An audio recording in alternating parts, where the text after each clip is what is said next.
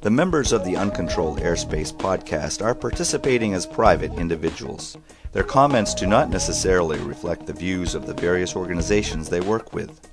Also, anything you hear on this podcast that sounds like advice on aircraft operation is obviously very general. You should always consider your own situation, remember your training, and fly the airplane. But you knew that. Um, so, okay, uh, now I forget what I was going to say. All right. So let us tell us when tell us when we're uh, off and running here. I think we're off and running now. Okay. Um, so so so did did Fossett go down with the plane or not? I, I They haven't know. found any evidence of him yet. They haven't found any remains whatsoever No remains. as of It's still as of- really new. Um, just so it, we, the the news, uh, just so people can put us place this in time. You'll have heard this by now. but- Today is today is what it was yesterday that the news came out that the uh, that his ID had been found. Right. Yesterday, the news of his ID had been found. Uh, last night, uh, They found- yeah, back- wreckage. Yeah. and to, Uh, today morning Thursday the uh, his. Thursday, Thursday the- the second when we're recording this they uh, actually got um, a a crew to uh, to the crash site. Um, Have you seen any no- pictures yet? I haven't seen. I've been traveling all I have, day long. I have so. not. I've seen See- video of uh, one of the NTSB people, um, but I've not seen photographs of the search um, or the crash site or anything like that. On TV last night, I saw a video of these hiker guys who found the uh, ID. Um, re- Yeah. retur- what, and, and the commentator said they were returning to the site, and the video showed them hiking above the tree line. I mean, they were seriously up into the rocky parts of uh, of the Well- Sierra. One- Um, One story I read, I'm by no means an expert on this, and, and certainly the, the general media will if, find a way to screw up aviation uh, related stories. But one news item I did read today um, said that it was a very rocky, rugged, treed, um, uh, remote area where uh, the aircraft was found. about um, 10,000 foot MSL uh, was Yeah, a it- the- that I saw. uh, uh, some something said somebody somebody said 9,700 was the Yeah. elevation of the crash site, which means that clearly the mountains in that area were. And I did look at, at a topographical map of that area, and there's there are a few peaks in that area that that are uh, easily over 10,000 feet. yeah, yeah. Um, said it was the west side, the west face of of one of those peaks. oh, really? Um, Okay. Yes. really? Yeah, that- I about seven miles. the Yeah, about seven miles west of the uh, Mammoth Lakes, California um, oh, okay. community. Okay, so if you look, and, and Google does a fairly good job. If you look at Google Maps and and go in the in the topo mode and look, you know, west about you know six or seven or eight miles, uh, there are some peaks there um, yeah. that would be you know candidate locations.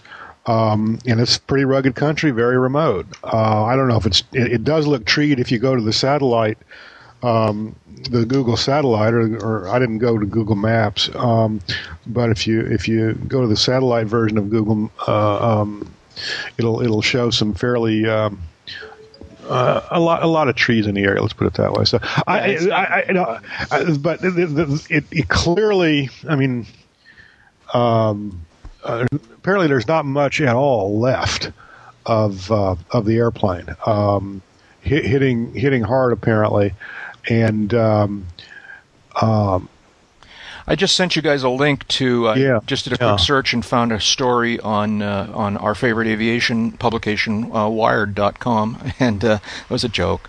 Um, and, well, actually, they have some interesting aviation stories from time to yeah, time. and uh, again, this is maybe this is the same guy, maybe this is someone else, but this is someone who's used Google Earth to visualize the location um, from a from looking at horizontally, not not top down. Huh, I just uh, got a not found. Oh, really? I got it. I pulled it up. And uh, make sure you got the whole link all the way through to the HTML. Yeah, And uh, and it's uh, Uh, yeah. That's what's wrong. I got an HTM and OL.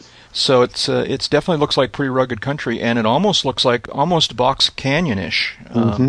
as if he was like thought he was flying in here and suddenly realized he was trapped and couldn't get out. But he knows how to fly. He could do. The He knows how to do that, and, could do and the, it, the, it the looks Cuban like kind of there- thing to get out. there's no scale here, but it it would it appear that, um, you know, depending on when he knew it, what he knew and when he knew it, there would be room to turn around, especially in a super decathlon. Right, exactly. I mean, this is the old story. You know, we, we used to eh, hang a fly on this subject of what you would, how would you get out of being stuck in a box canyon? You know, and if you couldn't make the, the 180 degree turn, could you? Would it work to, if you could do it, to do uh, basically what is a half Cuban eight, right?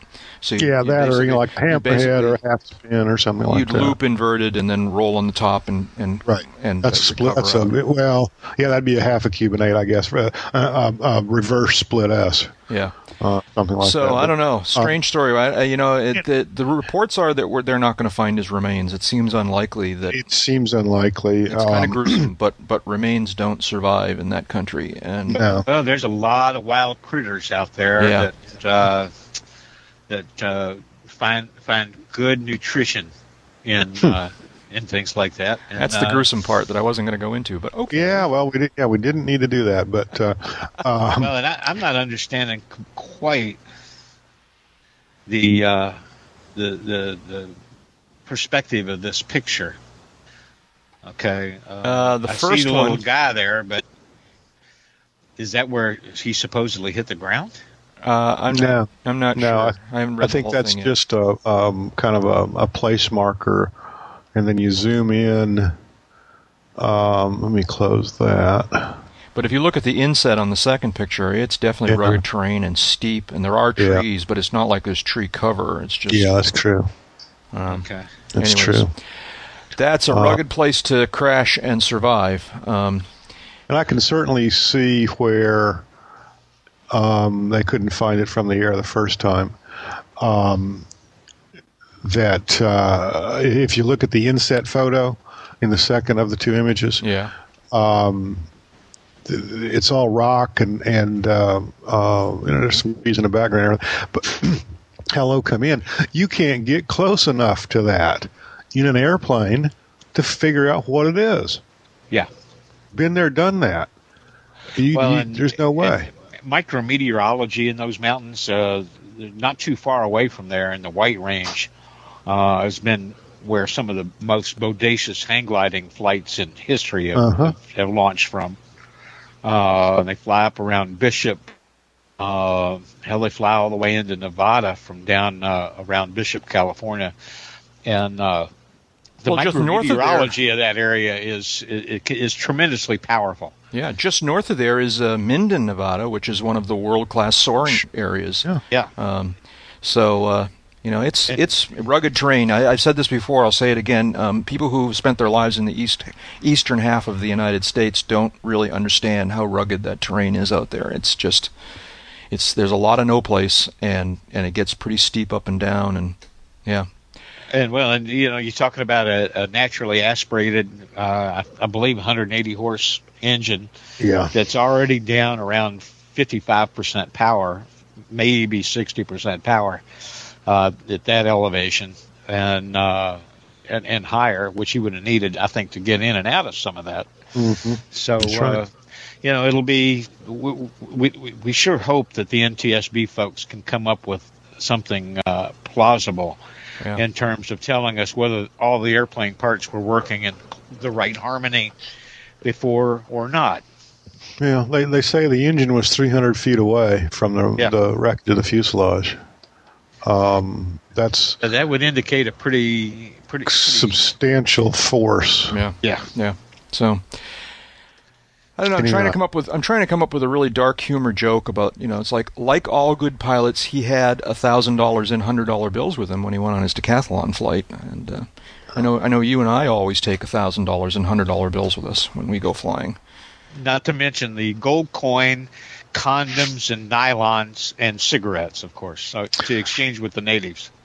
Shoot, someone could have a pretty good weekend in Vegas with all that stuff. Thank you, Captain. Hey, uh, welcome, folks, to episode number 102 of Uncontrolled Airspace, the General Aviation Podcast.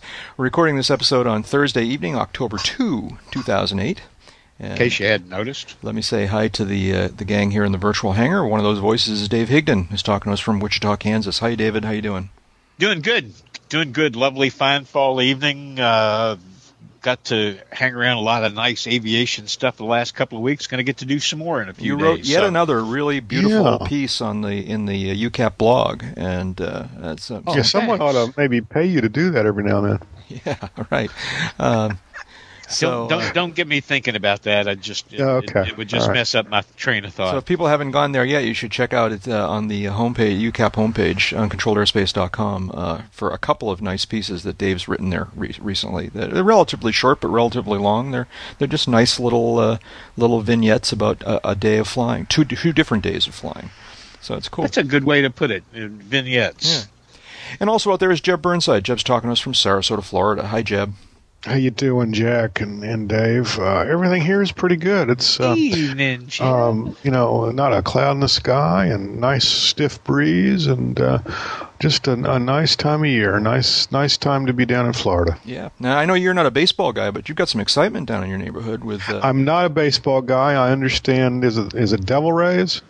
Uh, it um, used to be the Devil yeah. Rays, yeah. and they changed. They decided the Devil wasn't a good association, so then now just call themselves the Rays, the Tampa the Bay Rays, Tampa okay. Bay Rays.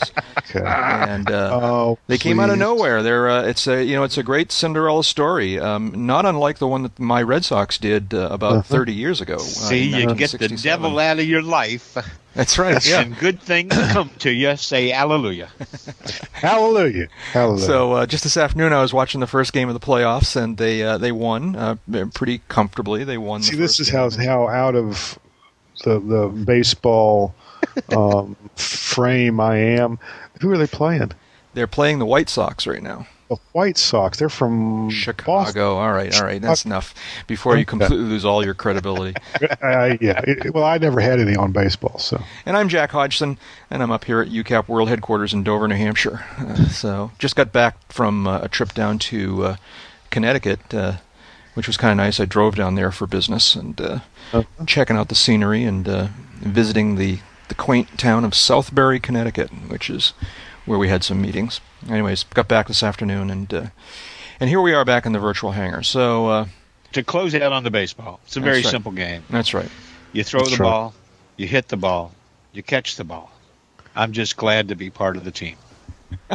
Good for you. See, this, Dave. You're all right. You're all right. Jeb's When you probably come- completely lost. He's probably clueless what when that's you all come about. to a fork in the road, take it. Although now I have to confess, uh, that's Bull Durham, right? Well, Je- yeah, that's Bull Durham Bull after Jeb's uh, Doctor Strangelove reference. You know, it's like uh, uh, there's a good one from baseball there too. Well, that was just a Yogi Berra reference. Not What? the uh, throw the ball, hit the ball, catch the ball. Oh, oh yeah, yeah, yeah, yeah. Yeah, that's from the movie Bull Durham. And Kevin Yeah, yeah, Costner to Tim Robbins, and about the Yeah. only thing he didn't have to teach that boy was how to screw. yeah, well, that's true. What? Uh, no, wait a minute. It wasn't Kevin Costner. Did That, that line wasn't Kevin Costner. Wasn't that line from the guy who was the coach? I think it was. Kevin Costner, No, no. Kevin Costner was the catcher. Uh, right? the- He was coaching Right. the boy things to He say. He was, but in the actual manager of the team is the one who made that little speech because he was trying to fire up the team. And uh, our listeners will tell us which of us is right. Anyways, Oh, yeah. uh, well, and we'll record the baseball podcast a little bit later on. Let's do the aviation podcast right. I think that's a wonderful, wonderful. batter up. so, So are we fi- are we finished with Fossett? Uh, I don't know. Are we? I think. I mean, there's not much to say at this Well, stage of the uh, game. you know, I I, I kind of feel uh, that there might be some some closure for the family. I hope so. In, That in certainly knowing is a that they thing. found a, a, a crash site. Uh, they'd already had him declared legally dead, and I don't think anybody questioned that except the folks who think that he went off to live in uh, Richard Branson.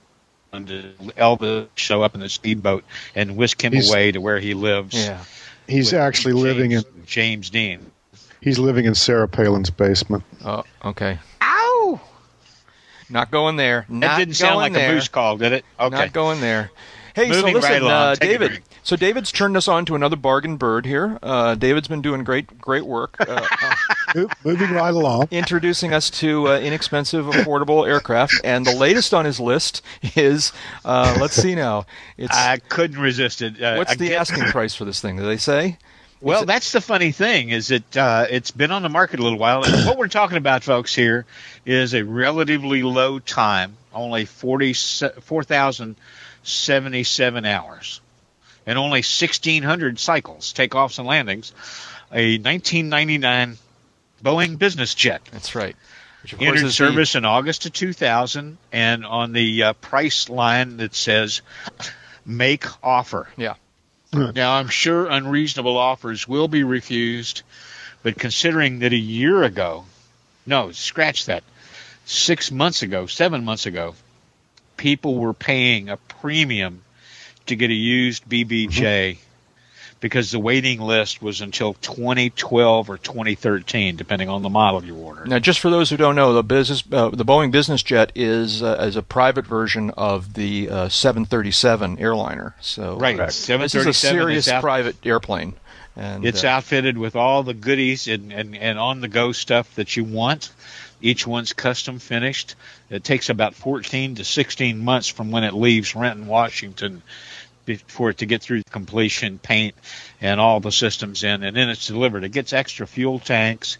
Uh, these things have a, almost a 6,000 nautical mile range.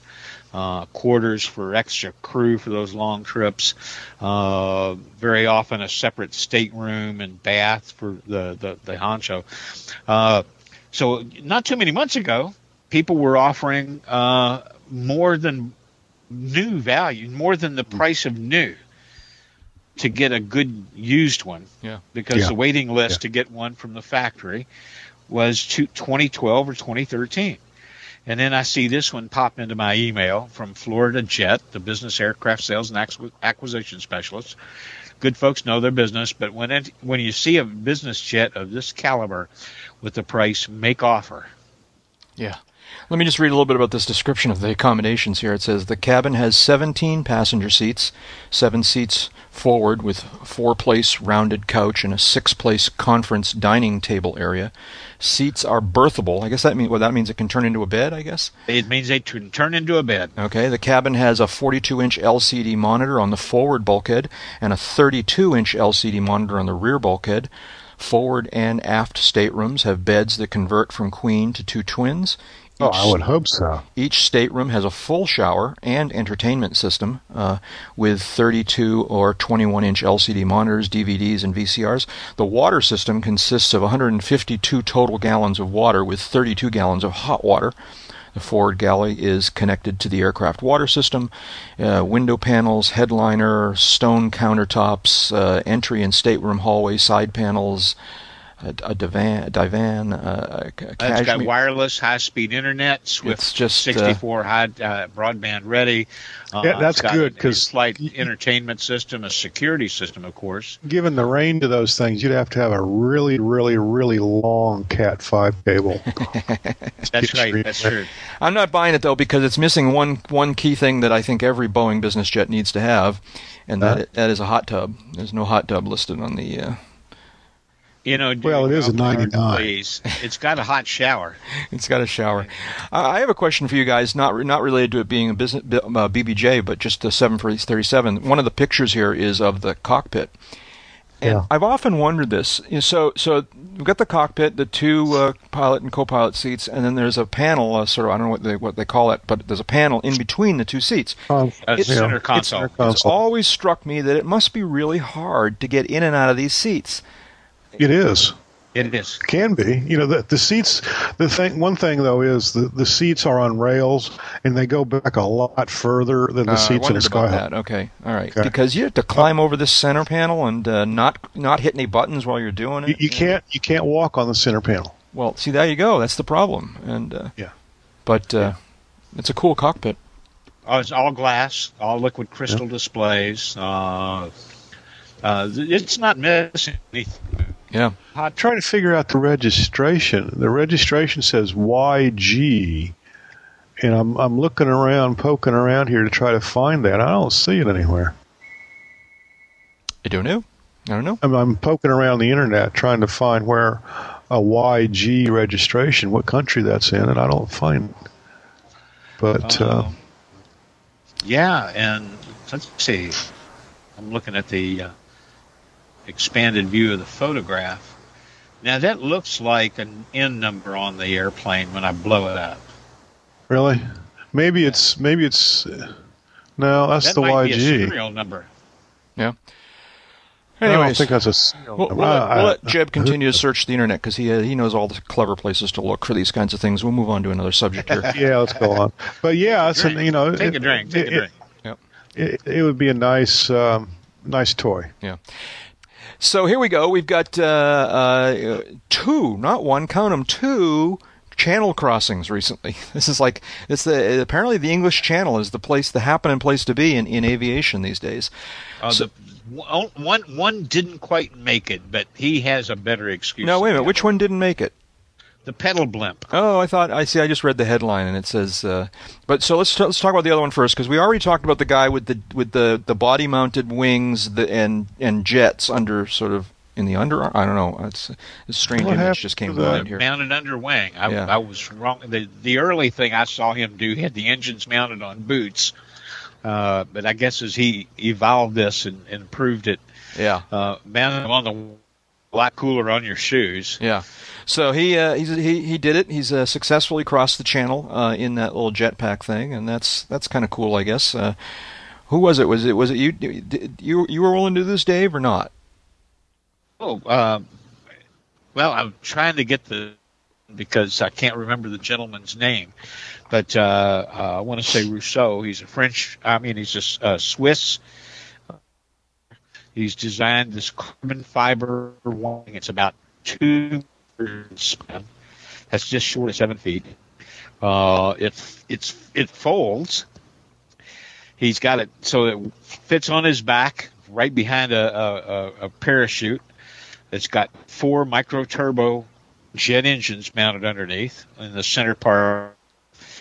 Jumps out an airplane, unfolds the wing, fires up the turbines, and flies like uh, a Batman.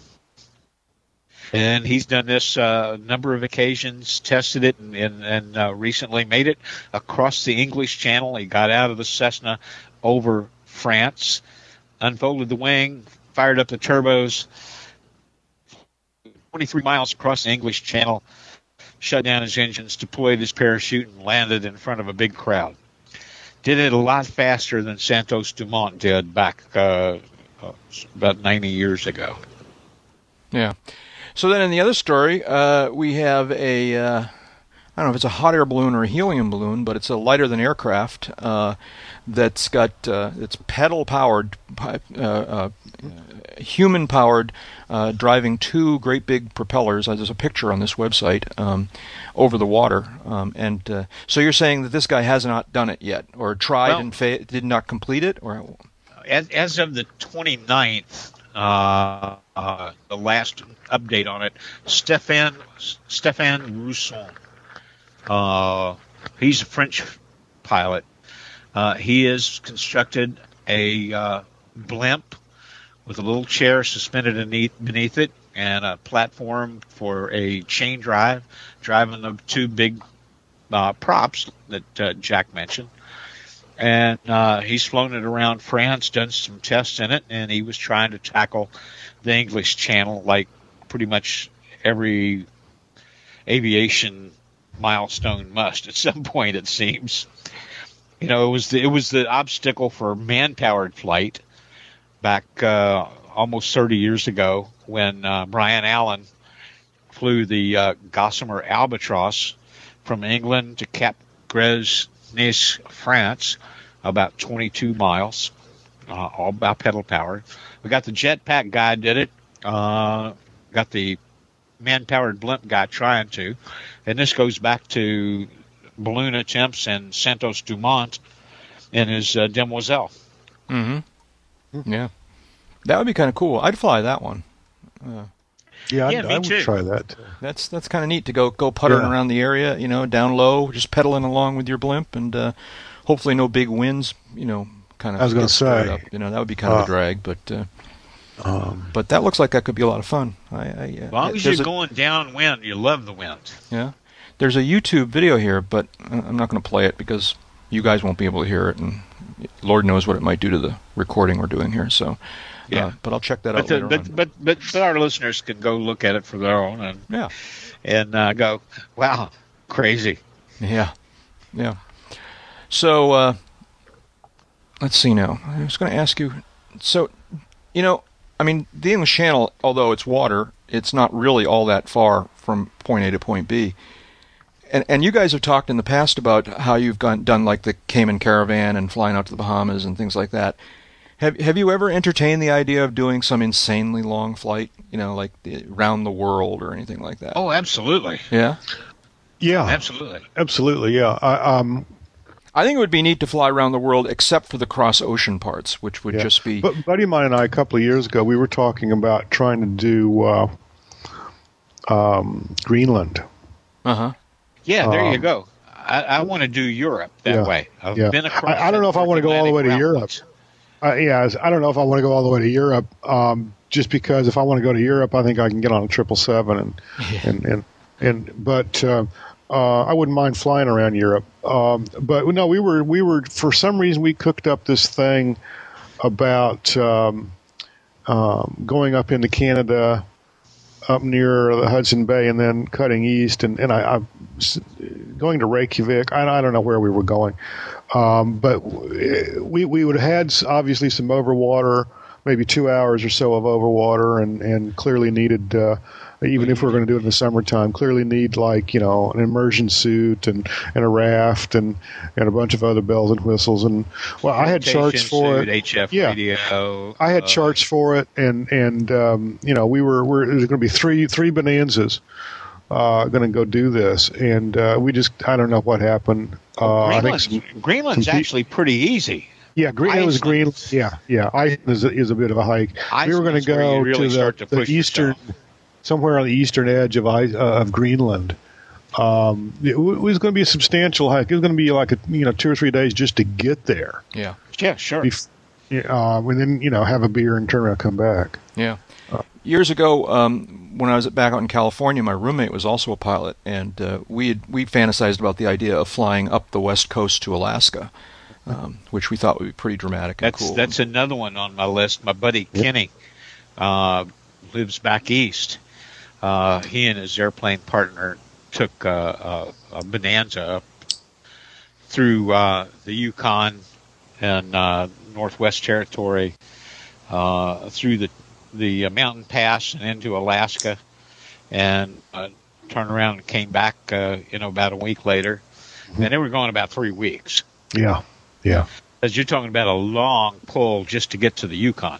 It is. It's it's a that's it's deceptively far. yeah. It's yeah. deceptively far. Oh yeah, yeah. And it's it's it's six thousand six hundred miles from where you are, Jeb, Yeah, to, to, to Anchorage.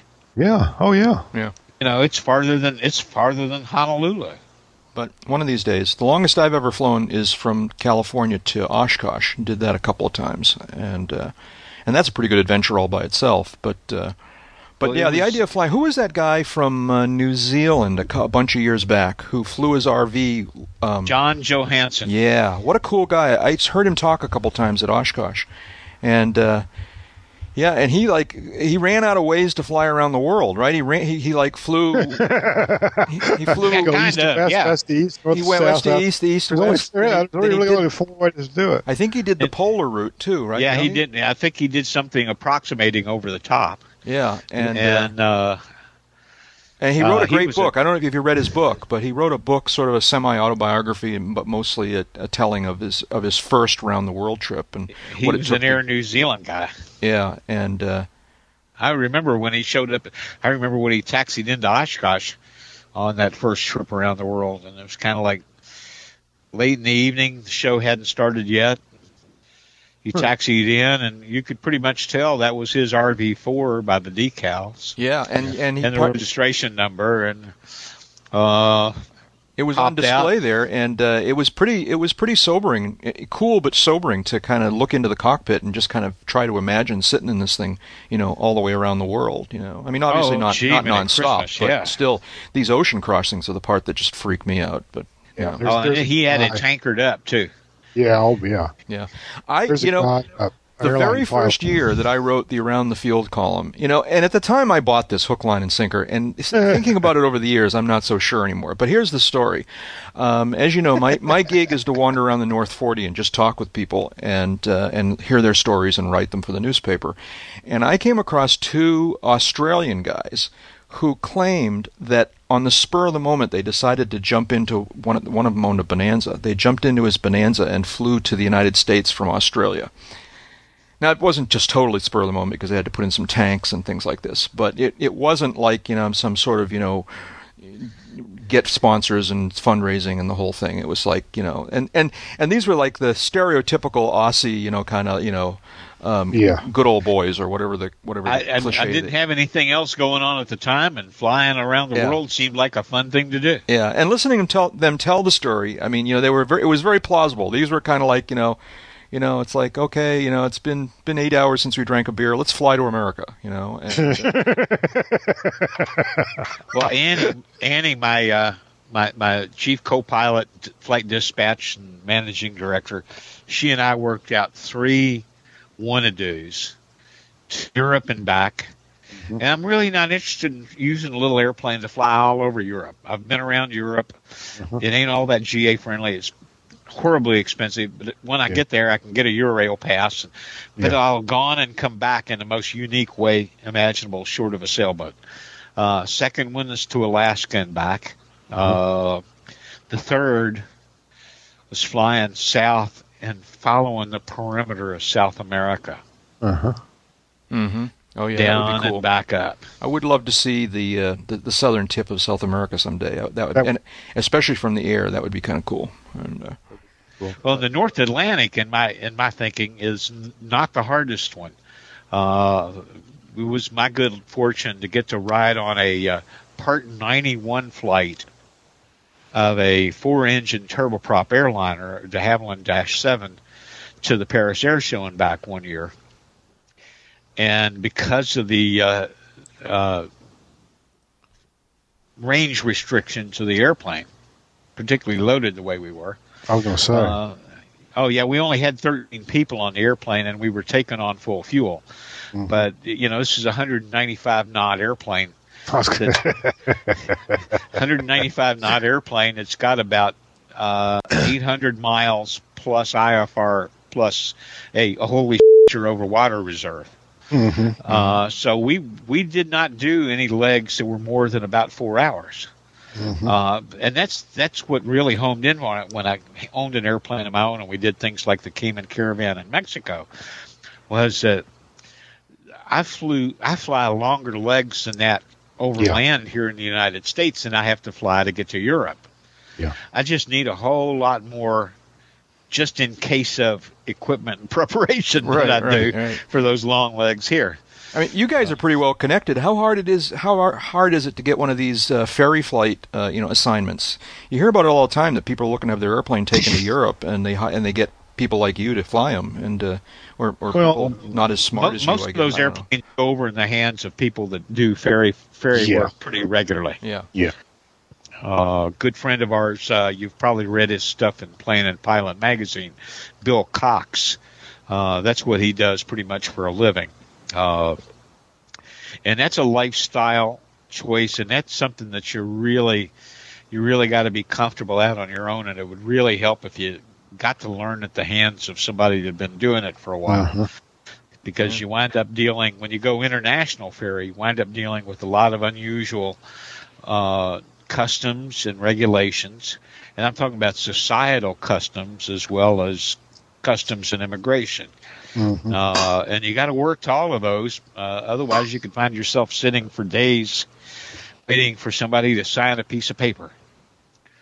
Uh, and some of them can be pretty hairy. I've got a good friend here, Hans Malders, who was uh, communicating to me recently about a flight that he did to ferry a DC 3 to the to to uh, Southeast Asia Oh yeah.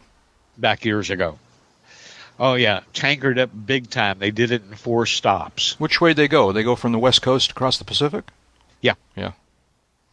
West Coast across the Pacific. And what's the Great Uh, Circle? It must take them up like around towards Alaska, right? Or is it? I, Well, not that far south. Yeah. Not not where they were going. Okay. Uh, the the Great Circle would uh, take you mostly over water, yeah. Okay. and well, but pretty much two of the four stops were at places that were dots in the water.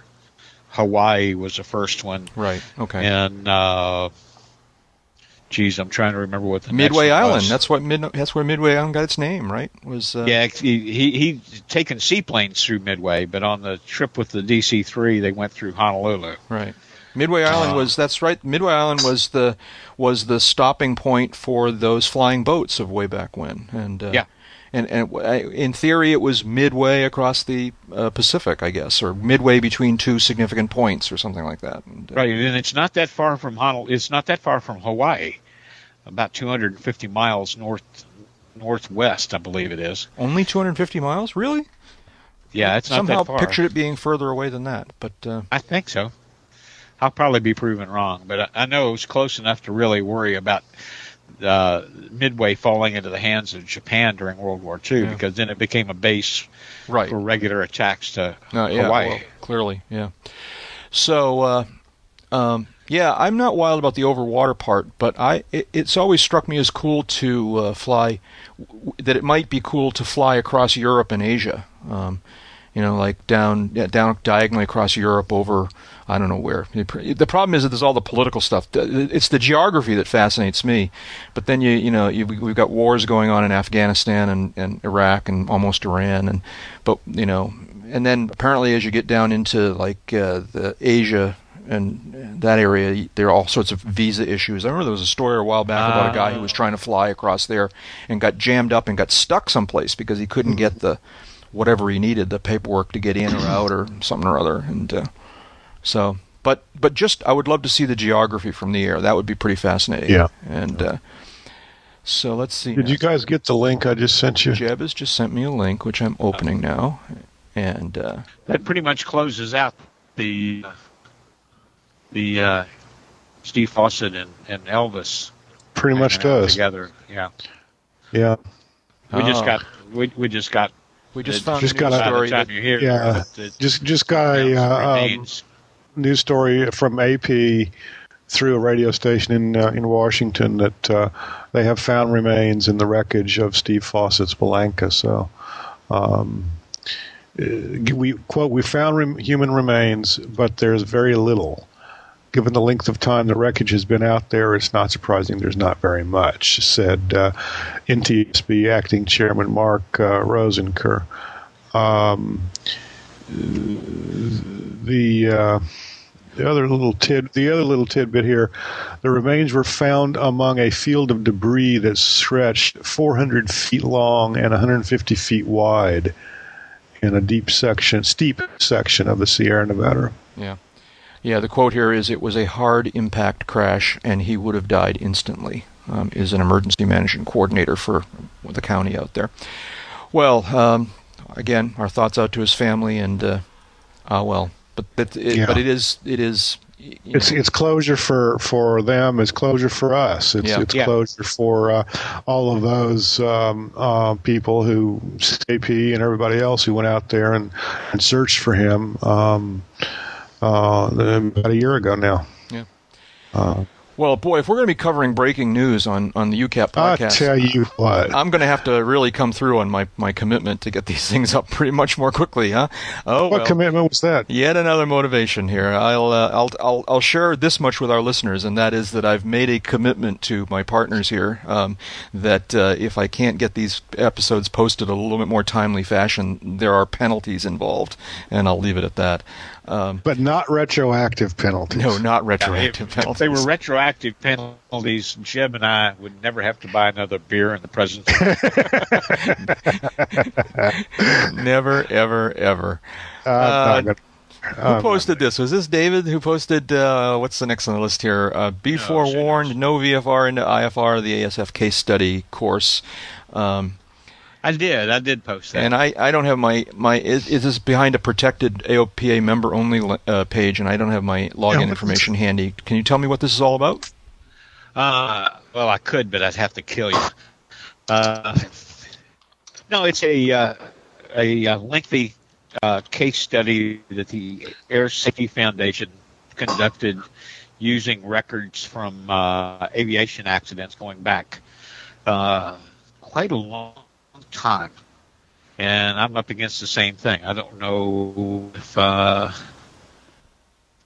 I don't Hello? know what I'm typing in. Yeah, we're here. Into this or not? He's just trying to find the the, the information because for some strange reason he doesn't want to make it up as he goes along. I don't know why. He's I can't. Well, worried about that uh, now. This so long. Why, why is today different from all the others? Yeah. What is it, David? Oh man, suck my nose. all right, we're going to come back to that one. We'll come back to that Well, one. the bot- bottom line is just that the uh, study shows the uh, Survey says. the the terrible toll paid Yeah. by pilots who continue to fly as VFR pilots without the training, the qualifications, sometimes even without just filing. Uh, they try to uh, bluff their way through deteriorating conditions without turning around. Sometimes they wait too long, and when they turn around, it's no better behind them. Uh, and the results are way too often uh, uh, the Yeah. big mistake. Yeah. Yeah. I mean that's what I've said. I said that before. This is one of my three rules as a, as a VFR only pilot. You know, as a as a relatively low time pilot. Um, and one of them is don't fly into the clouds. You know, don't don't get myself in an IFR situation. And uh, Yeah, I, So, I mean, big, big, there there were years. of the- Go ahead. go Dave. ahead, Jeb. Go ahead, Dave.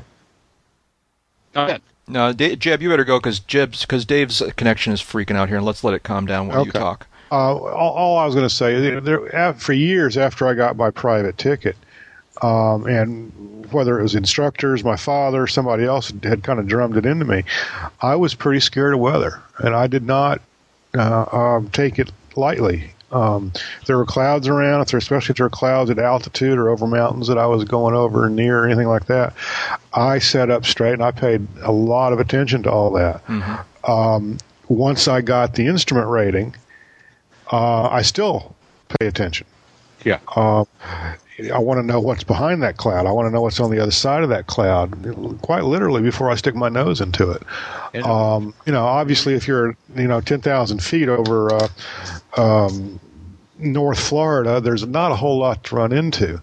Um, but um, The 10,000 feet over the Sierra Nevadas, that could well be. Well, you, you're, you six or seven thousand feet over no, western North Carolina, you better have your stuff wired pretty tight.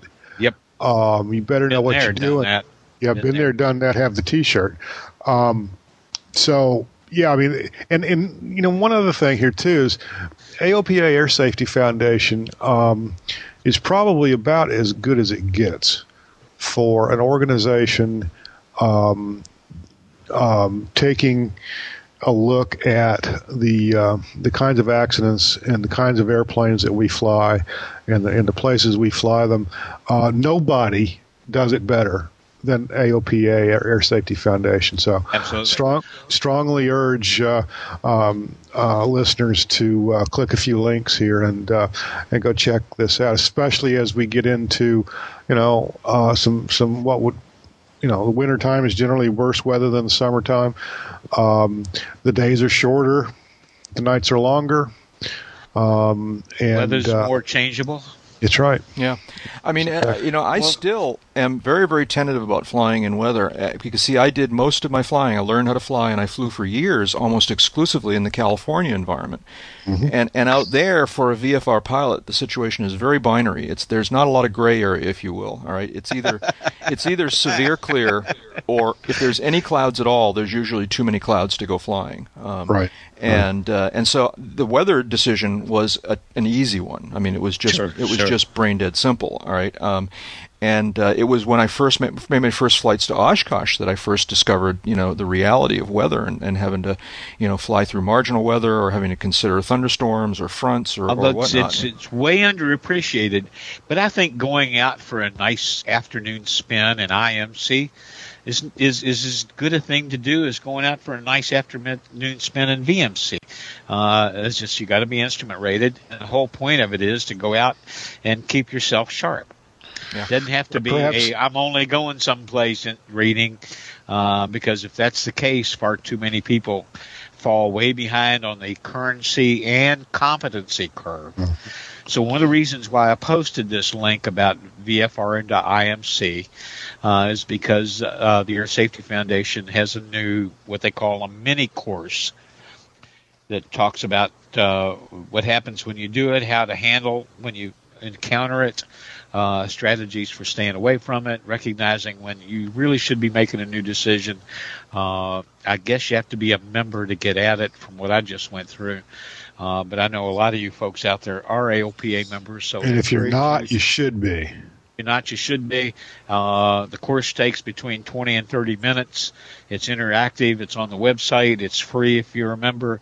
It's one of the reasons why a lot of us belong is because there's so much free stuff like this. So, uh, if you're doing any kind of flying where it, it could be, you know, nice when you leave and not so nice when you get there, this could be uh, something that help uh, make your day come out more pleasantly. Yeah, cool. I'm gonna after we're done here, I'm gonna dig up my uh, my membership information and go in there. Although, although the concept of going out for a quote spin unquote um, is perhaps not the phraseology we want to, is in IFR anyway. Well, is not I, the I, phraseology. I'll give you an example. You folks have heard me I, talk about going to Ponca City. And, no, really? Ponca have you been City, to Ponca City? Ponca City, Oklahoma, for the monthly oh, fly-in breakfast. I'm rain shocked. or shine. Really, I never rain, heard that before. It's a rain or shine. That's a rain or shine, and there is an ILS at Ponca City. So on more than one occasion, we drug Air Comanche out of her hangar at Augusta Muni. It's going through with it. And said, "Yay, There's you know, no looks like a good day to have breakfast." So we are to go to breakfast. Now, to me, that's kind of like dragging it out on a sunny day for a spin, except you had to be instrument rated to get there. Made it all worthwhile. Nobody in line when we got there for pancakes. That's great. That's great. I we yeah. Ponca City. We got to go to Ponca City. We absolutely have to do it. I'm sorry, I had my I had my microphone muted here. You know, one of my wish, one of my dreams in life would be to live has been always to live next to an airport, and I've never accomplished that yet. But uh, I don't know if this is the next best thing. But I live next to a train station here, and uh, and so the, every now and then the train goes by, and I think I've mentioned this before. For some I, I, did actually a little research on the internet and apparently it's a law that trains these trains are required to blow their horn really loud every time they go down these crossings. And uh, even if it's three o'clock in the morning by the way so, especially if it's three o'clock yeah, in the morning. especially if it's three o'clock in the that's morning. that's right. So anyways. Hey we were talking earlier about baseball and uh, and and that we should were? have segued us into this. Uh, i don't know. Maybe we, we were, talking, talking, about baseball? Yeah.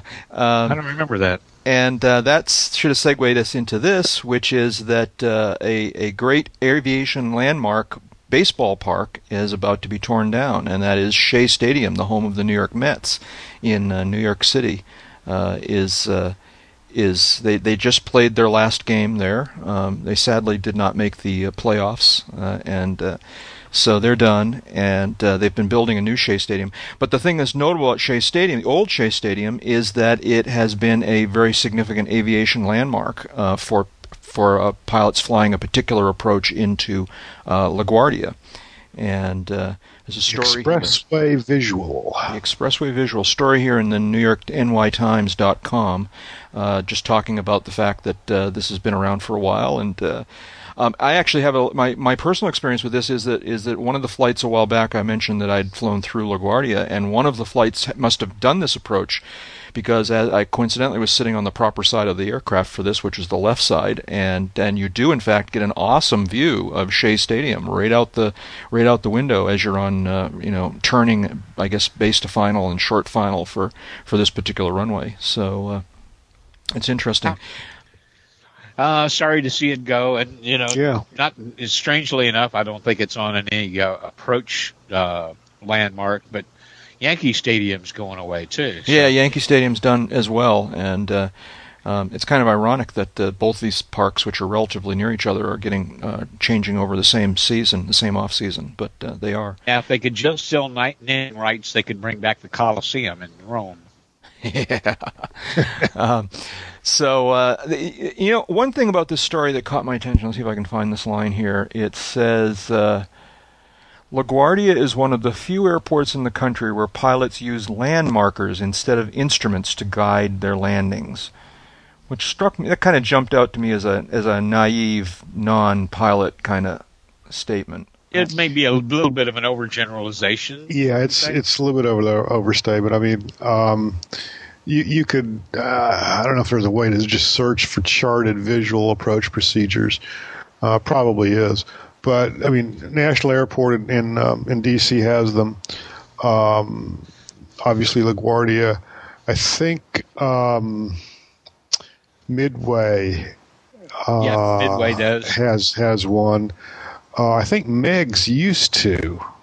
Mm-hmm. I'm not sure. The I one that comes to mind to me as being perhaps one of the more notable ones was the approach into the old Hong Kong airport. Yes. Um, yeah. The one where you would fly like Checkerboard straight at a mountain, all right, and uh-huh. then at the last minute you would turn 90 degrees to line up to, uh, on final. And uh, oh, it sounded like the it sounded like the arrival that uh, uh, uh, Las Vegas approach gave me to get into North a few years ago. Uh-huh. Really, what was that like?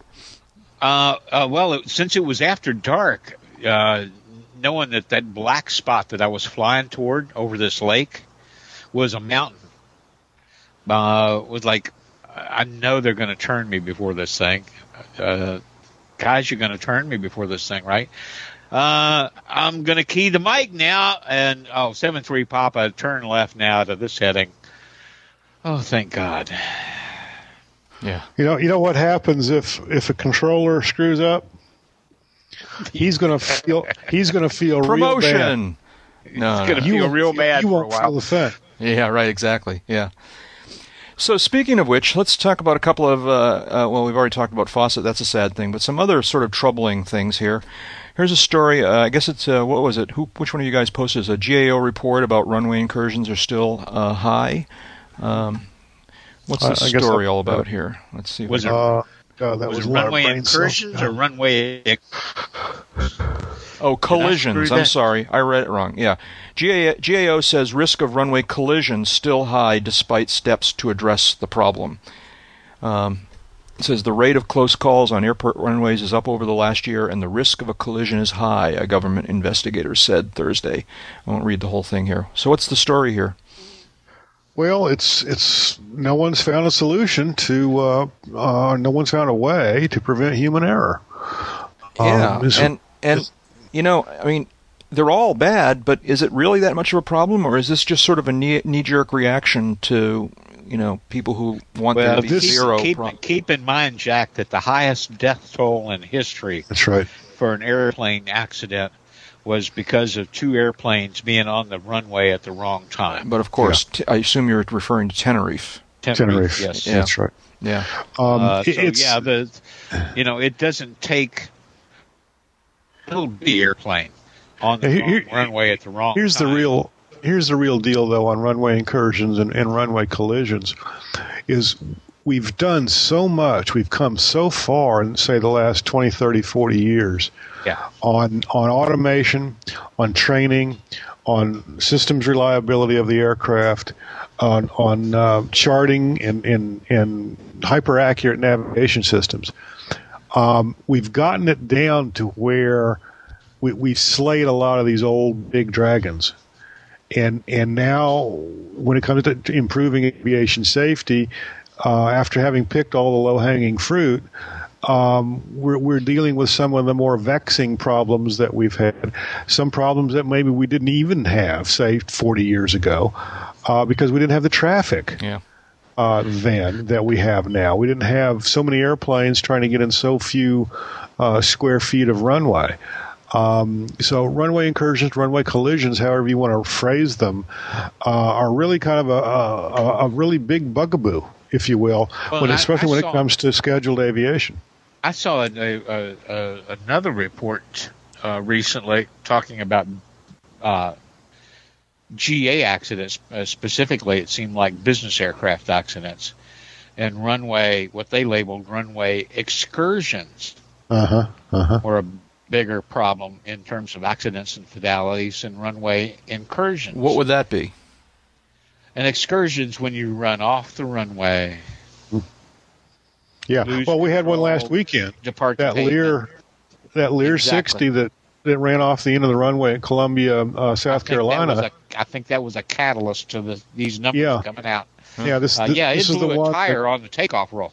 Yeah, this is the one that injured the two. Uh, uh, one one was a rock star, the other was like a DJ or something. Oh, that one. Yeah. Okay. Killed the And- killed the two crew, and then killed also uh, uh, assistants to the uh, the two uh, celebrities that managed to get off the airplane. That was Um, a fairly low time Lear 60. Yeah, well, all Lear 60s are fairly low time, but um, you know, blew a tire on takeoff, which is admittedly the highest stress part of uh, of a tire's life. Really, you know, everybody thinks it's the landing. It's not. It's the takeoff. Uh, blew a tire, couldn't stop because you know they don't have a tire, and um, uh, creating you know sh- shower sparks and all this kind of thing. Ran off the end of the runway, ran across the street or and, and up uh, up the embankment and and uh, caught fire because of course it was loaded with fuel on a flight from the east coast to the west coast, and um, uh, very very sad. Um, Well, these, these these things can happen. Uh, Yeah. Excursions and incursions. at Well, so many- airports that aren't so busy. Yeah, and so many um, crashes involving business jets recently, recent years anyway, um, have involved biz jets. You know, on a takeoff, generally on a takeoff, actually, um, running off a runway. I think of the the one out in, um, I think it was Colorado Springs or, or something like that, where I was a Challenger and it was Yep. snowing, and it it didn't get very far and ended up, you know, literally off the end of the runway, uh, maybe off the side of the runway. I'm not sure which. Um, killed. one in, Uh, Che- Che- one in Teterboro a couple of years Yeah, ago. Not yeah. even two years ago. yeah. Yeah. Um, a lot of people talk about landing as being the most dangerous part of a flight. It, it certainly statistically has its challenges, uh, but takeoffs are are uh, equally challenging and um, can be much more dangerous. You've got an airplane by almost by definition loaded with fuel. Um, because of its load, uh, it is accelerating uh, to take off. Um, it has to be at a high, has to be at a higher speed to take off because of its weight. And instead of decelerating on, as on a landing, it's accelerating. It's there's much more energy involved. There's much more uh, um, fuel, co- combustibles, whatever. Um, but um, eh, there's a lot more. Um, um, I don't know opportunity for error. In, in one in one sense, you don't know if the airplane's going to fly.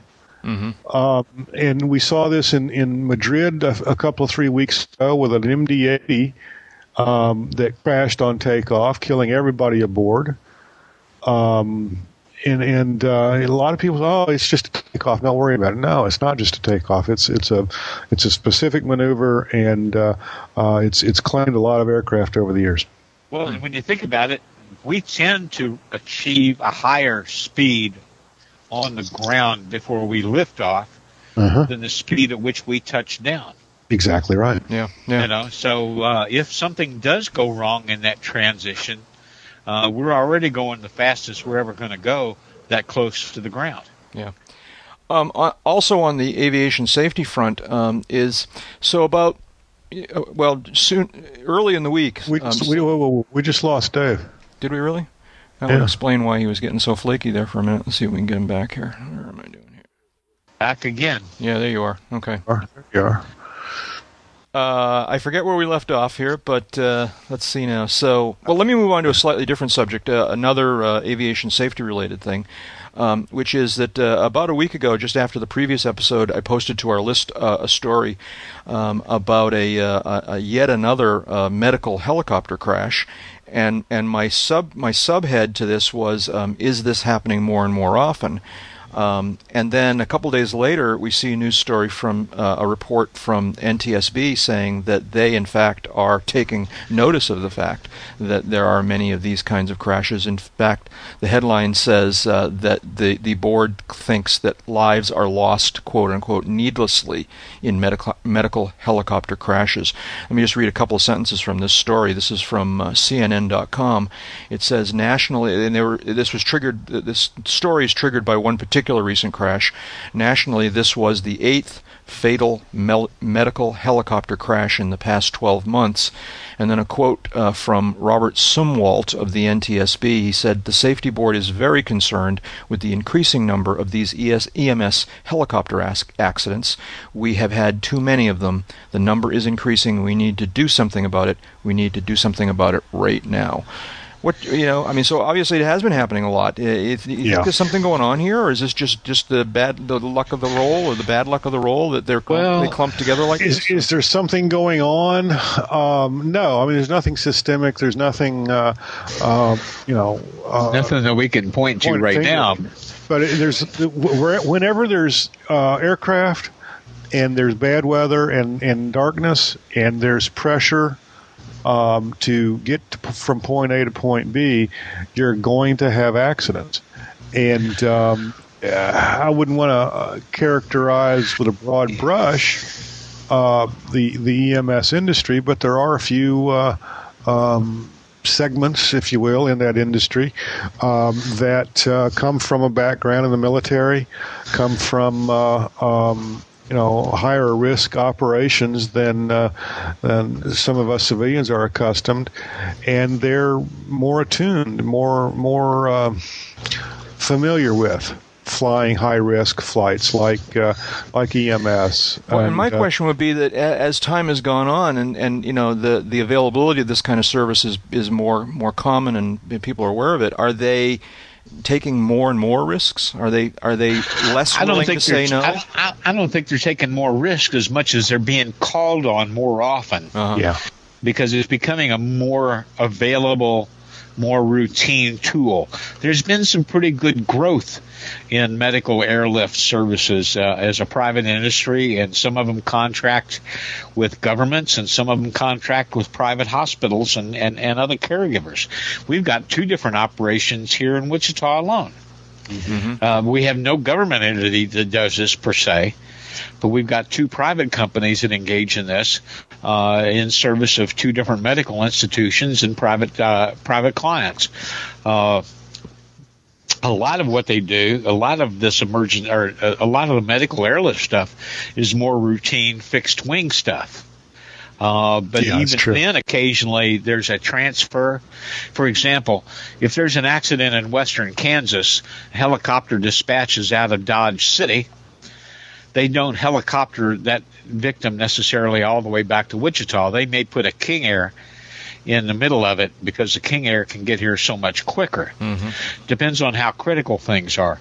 Uh, but very often, the environments where these helicopter flights operate uh, uh is far less than ideal. It's in you know unusual places, uh, and in a number of these instances, uh, the weather has been an element. Uh, the, this particular accident, the one that spurred all the recent attention, happened. It was a Maryland State Police helicopter doing an emergency medical lift after an auto accident, and the weather deteriorated, and he wasn't going to get into the medical pad, so he tried to go for the alternate, which was Andrews Air Force Base, uh, and that was where he staged out of to begin with somewhere trying to intercept the uh, ILS in Andrews, the guy stopped getting the radio. He stopped getting his radio beacon and radioed into the effect that he couldn't, you know, he couldn't track to the airport because he wasn't getting the uh, the, the beacon. So uh, and then he and then he was down. And you know what caused that? What precipitated that? You know, we hope the investigators will be able to find out. Yeah. Uh, but there's no question that this serv- this kind of service is being uh, the expansion in the medical industry has made it more in demand. It's being called on more regularly because it is you know, time wise, for uh, the institutions that are equipped to land a helicopter and transfer them into the emergency room, uh, it's far quicker than uh, sending an ambulance, particularly through long stretches of big rural distances, or sometimes not all that big distance through crowded urban areas. Mm-hmm. Uh, we hope yeah, the, Was- the, Washington D.C. area, where, as, I'm sure many of our listeners know, uh, I used to live. Um, I'm not specifically familiar with the with the Maryland um, uh, Highway Patrol's operation, but it's my understanding that they're flying IFR helicopters, that the pilots are instrument uh, qualified. I don't know if they, uh, if, if that was the case in this in this flight, or if oh, there this was guy, some... the pilot was a CFII in okay. helicopters. Yeah, well, that's that, which is a pretty rare rating. Yeah, um, and uh, he, he, certainly should have known what he was doing. The the area, and I presume this was south of Andrews, not north of Andrews. Do we know? Uh, I believe it was. Uh, uh well, they said it was east of the district in a Maryland state park, just outside the district line. Okay, that doesn't help. No, it doesn't help but, me either. Yeah, yeah, but but I mean, there's there's not a whole lot to run into in that stretch of the uh, of the DC area. Um, you're not west of the city in the mountains. Um, there might be a few, you know, cell phone towers or something like that, but you ought to be able to get down to, um, you know, six or eight hundred feet without hitting a whole lot. Yeah. And um, um, Andrews in the past has had a pretty good um, set of approaches to get in and out of there, and pretty good radar service. I presume, you know, my my experience going in and out of that general area, even since uh, um, 2001, has been uh, they have you on radar. You know, eight, eight six eight. Well. These days, they have you on radar at the surface. They have you on radar before you get out of the car um, um, in, in, that area right now. But uh, um, um, so yeah, okay, uh, yeah. Um, I don't know. It, it's just one of those. I, I hope they come up with a re- rational explanation for this one because uh, it's it's relatively odd. It, by no, there's no reason for this one to have happened that we know of right now. Yeah. Speaking of tracking your every step, um, let's see now. So, uh, Dave, I think you posted this uh, item, and I'm not sure if I understand what I'm looking at. The headline is uh, ADSB comments pro 101, con 1,271. It would seem to be a little lopsided, wouldn't it? Yeah, it would. Yeah, and it well, suggests it's, that whoever it suggests that people are not happy with ADSB. Um, is that what I'm? What, what's the story? Well, this is this is in regards to the. Uh, uh, and somebody posted a, uh, a, note that the comment period has been reopened on the same topic. Uh, this is in regard to the uh, uh notice of proposed rulemaking that the FAA, FAA first published in uh, October of 2007. Performance requirements and equipment requirements for using ADSB in uh, the specific classes of airspace under which we now need transponders. Uh, the uh, comment period closed back in March, and in the interim, the FAA has an aviation rulemaking committee involved specifically in the ADSB issue. And about a week ago, they issued a report, as was their uh, job. And the report noted that one of the reasons why there wasn't a lot of support for the ADSB proposal, uh, automatic dependent surveillance broadcast, uh, that's the technology that'll show them where you are, and if you've got the right equipment, show you where everybody else is. Uh, the lack of acceptance and excitement about this was because the FAA had failed to demonstrate any real value to the uh, customer. That's us, the people that own and fly the airplanes, for adapting to this technology. As Jeb rightly pointed out, there wasn't really anything in there that couldn't be done with current technology. The difference was if everybody adapted this, you wouldn't need all this other separate technology. This one would take care of everything, uh, getting you weather, getting you traffic, uh, providing position reports to the FAA. It'd take the place of the transponder. Uh, so, in light of that aviation rulemaking committee report, saying that, and the FAA itself acknowledging that the ratio of positive comments on the ADSB proposal was 101 supportive, 1,271 not supportive. Right. So what happens now? That means they're going to walk away from it? Probably not. No, no. The new comment period gives us all a chance to make another put. Yeah. Okay. And, so and I'm sorry. put. Doesn't this fall into the category of doing the same thing again, expecting a different result? Well, yes and Kinda, no. sorta. In, in this case, there's the opportunity here to tell the FAA in no uncertain terms what they could propose that would excite us about buying the equipment. Uh-huh. or about how the FAA and the government could encourage us with equipment assistance because they're going to save a boatload of money if everybody goes to this in their ability to pretty much retire en route radars and uh, uh, a whole lot of hardware that they use now for traffic guidance. Uh, tremendous savings in recurrent uh, upgrades, maintenance, and not having to build these anymore. Uh, that's all the stuff the FAA is going to get out of ADSB. Uh, the proposal was for ADSB out only. That means we'd all have to be able to blast all that information to the FAA. Uh, ADSB in, where you get to see what everybody else is doing, was optional. Uh, and they didn't really say that they would deliver any real goodies on top of the in signal, like data link weather uh, and uh, METARs and TAFs, stuff that we got to pay for now to get through data link systems. If ADSB went through with the right sweeteners on it, it would pretty much put those other things out of business which is one of the reasons why I think they weren't in the original proposal. So we do have an opportunity to tell the FAA, I would do this, maybe, if you guaranteed me that all this stuff that can be delivered by ADSB would be delivered. Mm-hmm. Yeah. I think. And it's then if you invest a little bit of what you're going to save in the first five years in helping me afford the transition, I'd be even more likely. I think there's a simple explanation for this lopsided comment count, and that is that Dave submitted his comment and Jeb submitted 12. And, uh, hey, we got to wrap this thing up. Shout outs. What's going on out there? I I think the real reason, though, Jack, is Oh, we okay. have many more listeners than the other side uh, has. Uh, okay. There you what- go. Yeah, that's what it is. Shout outs. Who's got something? Yeah, there's a couple here I put up. Before I do that, though, I have a shout out to Lightspeed Aviation, the headset guys. Yeah.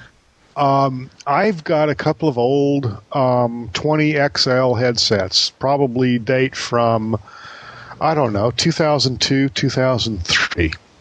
Wow, And- antiques. Antiques. They're they're active noise reduction headsets. Uh, I've got a, a Bose X that I use personally, and I let the the, the hoi polloi in the back seats and the cheap seats uh, use the Lightspeeds. But that's not the that's not the, uh, the My point. number one headset is the one that I bought in 1992. It's a David Clark headset. Yeah, It's very no, nice. it's a great hit. Nothing wrong with David Clark's either. But um, these headsets over the years um, have fallen on hard times. They've been stepped on. They've been overheated. They've kind of fallen apart. Um, and um, separately, and, and over a couple of three month, well, four or five month period, um, I sent um, both of these headsets back to Lightspeed, and um, I just got the second one back this week. Um, I, I don't know what to say. I mean, here's a product that I, I bought again five, six, eight years ago. Um, the factory is still supporting it. They're still repairing it, and they're not charging a farthing Really? to do this. That's pretty Yeah, cool. they- I, I I send it to them at my expense. They send it back to me at their expense, and it's fixed, and it's got new parts, and it's it's basically being remanufactured. And um, I, I don't I don't know. I, that's just hard to find these days. And and I own no stock in the company. I have no you know interest other than getting a good headset every now and then. And uh, they uh, they just keep on getting it, and I, that's just for customer Good service that I, that I like. And uh, thought I'd say something. Another um, uh, quick uh, shout out here: uh, the uh, Hagerstown Aviation Museum, Hagerstown, Maryland. Um, Hagerstown is the former location of uh, a Fairchild uh, aircraft company manufacturing plant. Yeah, they used to make warthogs there. They they used to make um, uh, um, A10 uh, aardvarks, warthogs uh, at at that uh, facility. But even longer ago than the A10, they used to make the old Fairchild C119 flying boxcar. Oh wow! Back from the 1950s, I believe. This was an old Air Force twin engine cargo plane. If anybody has seen the movie, the original movie, Flight of the Phoenix, Yeah. with Jimmy Stewart. That was a C-119 flying boxcar. Yeah. Um, the Hagerstown Aviation Museum, which is a growing, uh, fledgling aviation museum, is trying to get a uh, flying boxcar, a C-119, uh, and they had a budget for one. They found one. They were getting it rebuilt, this kind of thing, um, but um, uh, it's run over budget and they are conducting what they call an emergency C119 funding campaign request. They need, uh, let me find the dollar amount here. They need about 35 more, 35,000 more dollars to get this airplane uh, airworthy and fueled so they can fly it uh, from Greybull, Wyoming, back to Hagerstown sometime during the month of October. I'm going to throw a few bucks at them. Uh, I urge our Same listeners to, to do this. Um, HagerstownAviationMuseum.org is the website. We'll put a link in the show notes. Um, this is a worthy cause, folks, and and this is a great bunch of people up there at Hagerstown. I've had my airplane worked on and painted there, and um, um, this is this is uh, uh, the real deal, um, and this is something that should be supported. Very cool. So Yeah. yeah, it is very cool. Yeah. And uh, you've got another one here, Jeb? Uh, I guess I do. Let me find that. I'd do it Yeah, for him think- if he didn't want to. David, Uh, tell us about just gotta find I, the I thought this was David's posting. It seems like it's a Dave kind of posting here. But, No, uh, which what? The Fantasy of Flight? No, that's James. Oh no, no, no, no, no, that's mine. That's mine go also. Oh, do it, yeah, do it, I, Jeff. I, I opened the wrong wrong web web page here. Let me find this. Um, yeah, this is the Roar and Soar Fantasy of Flight, uh, 2008. Let me turn this off. it's down in your. That's right. It play. It Down does in play my neck audio. of the woods. It has- plays This a is, video, uh, yeah. Yeah, Polk City, Florida, November 8 and 9, 2008. Kermit Weeks uh, has a has a thing going there. This is they've got fast cars, fast boats, and fast airplanes, and uh, should be should be a, a gas. I don't know uh, if I'm going to be able to make it over there for that, but uh, thought I'd just put try to put this on some people's calendar. Uh, come early November, uh, especially all you snowbirds might want to get away from it all, and uh, uh, Polk City, Florida, might be a good place to try to end up. Cool. David, I'm good. you're good. Um, I wanted to call attention to. excuse me. Um, this podcast won't be in, out in time for people to uh, to uh, uh, visit uh, Biddeford, Maine, for the Young Eagles event that's this weekend. Uh, but uh, I'm, I may stop by there, and if I do, I'll report back. But next weekend, and I promise, uh, at the risk of a bunch of beers, that uh, that this people A will whole be bunch of beers. this people will be listening to this episode uh, prior to the uh, Young Eagles rally at uh, Skyhaven Airport in Rochester, New Hampshire, on uh, on uh, the 11th, October 11th, uh, which is uh, uh, the, a week from two days from now, as, as we speak. So uh, if you're up here in New England and uh, want to help out for a really good cause, uh, either flying kids or helping on the ground, uh, you could contact uh, EAA Chapter 225 at Rochester, New Hampshire, Skyhaven Airport uh, for a Young Eagles rally on the 11th. So, uh, anything else before we wrap this Stick thing up? Stick a fork in it. Jeb Burnside uh, is, uh, of course, an aviation journalist, uh, currently serving as the editor in chief of Aviation Safety magazine. You can learn more about Jeb and his work at jebburnside.com, also aviationsafetymagazine.com and avweb.com. Dave Higdon is an aviation photographer. He's a senior editor for Kit Planes magazine and the U.S. editor for London's World Aircraft Sales magazine. Uh, learn more about Dave and his work at kitplanes.com and avbuyer.com slash world aircraft sales. Uh, and uh, I am Jack Hodgson. I'm a private pilot pilot, a freelance writer, and a new media producer. You can learn more, more about me at jackhodgson.com or aroundthefield.net. And as always, please visit us all at the uncontrolledairspace.com website. Uh, check out the wiki, check out the, uh, the blog, uh, check out the forums, uh, check out the excellent show notes that Scofferjet has been put. I hope I'm pronouncing that right, but uh, uh, it sounds odd in my, my in my mind. But but however you say his name, he's been doing an awesome job organizing the show Absolutely, notes. Absolutely, yeah. And uh, yeah. and we appreciate that. Uh, so, uh, anyways, David, what were you going to say? I was going to say, everybody go flying because time spent flying is not subtracted from your lifespan. And if anybody's brave enough to be in the airspace between Wichita and Orlando on Sunday, wave as we go by. well, anyways, that's enough talking. We have notified the NTSB. That's enough talking. Let's all go flying now. Bye bye. TTFN.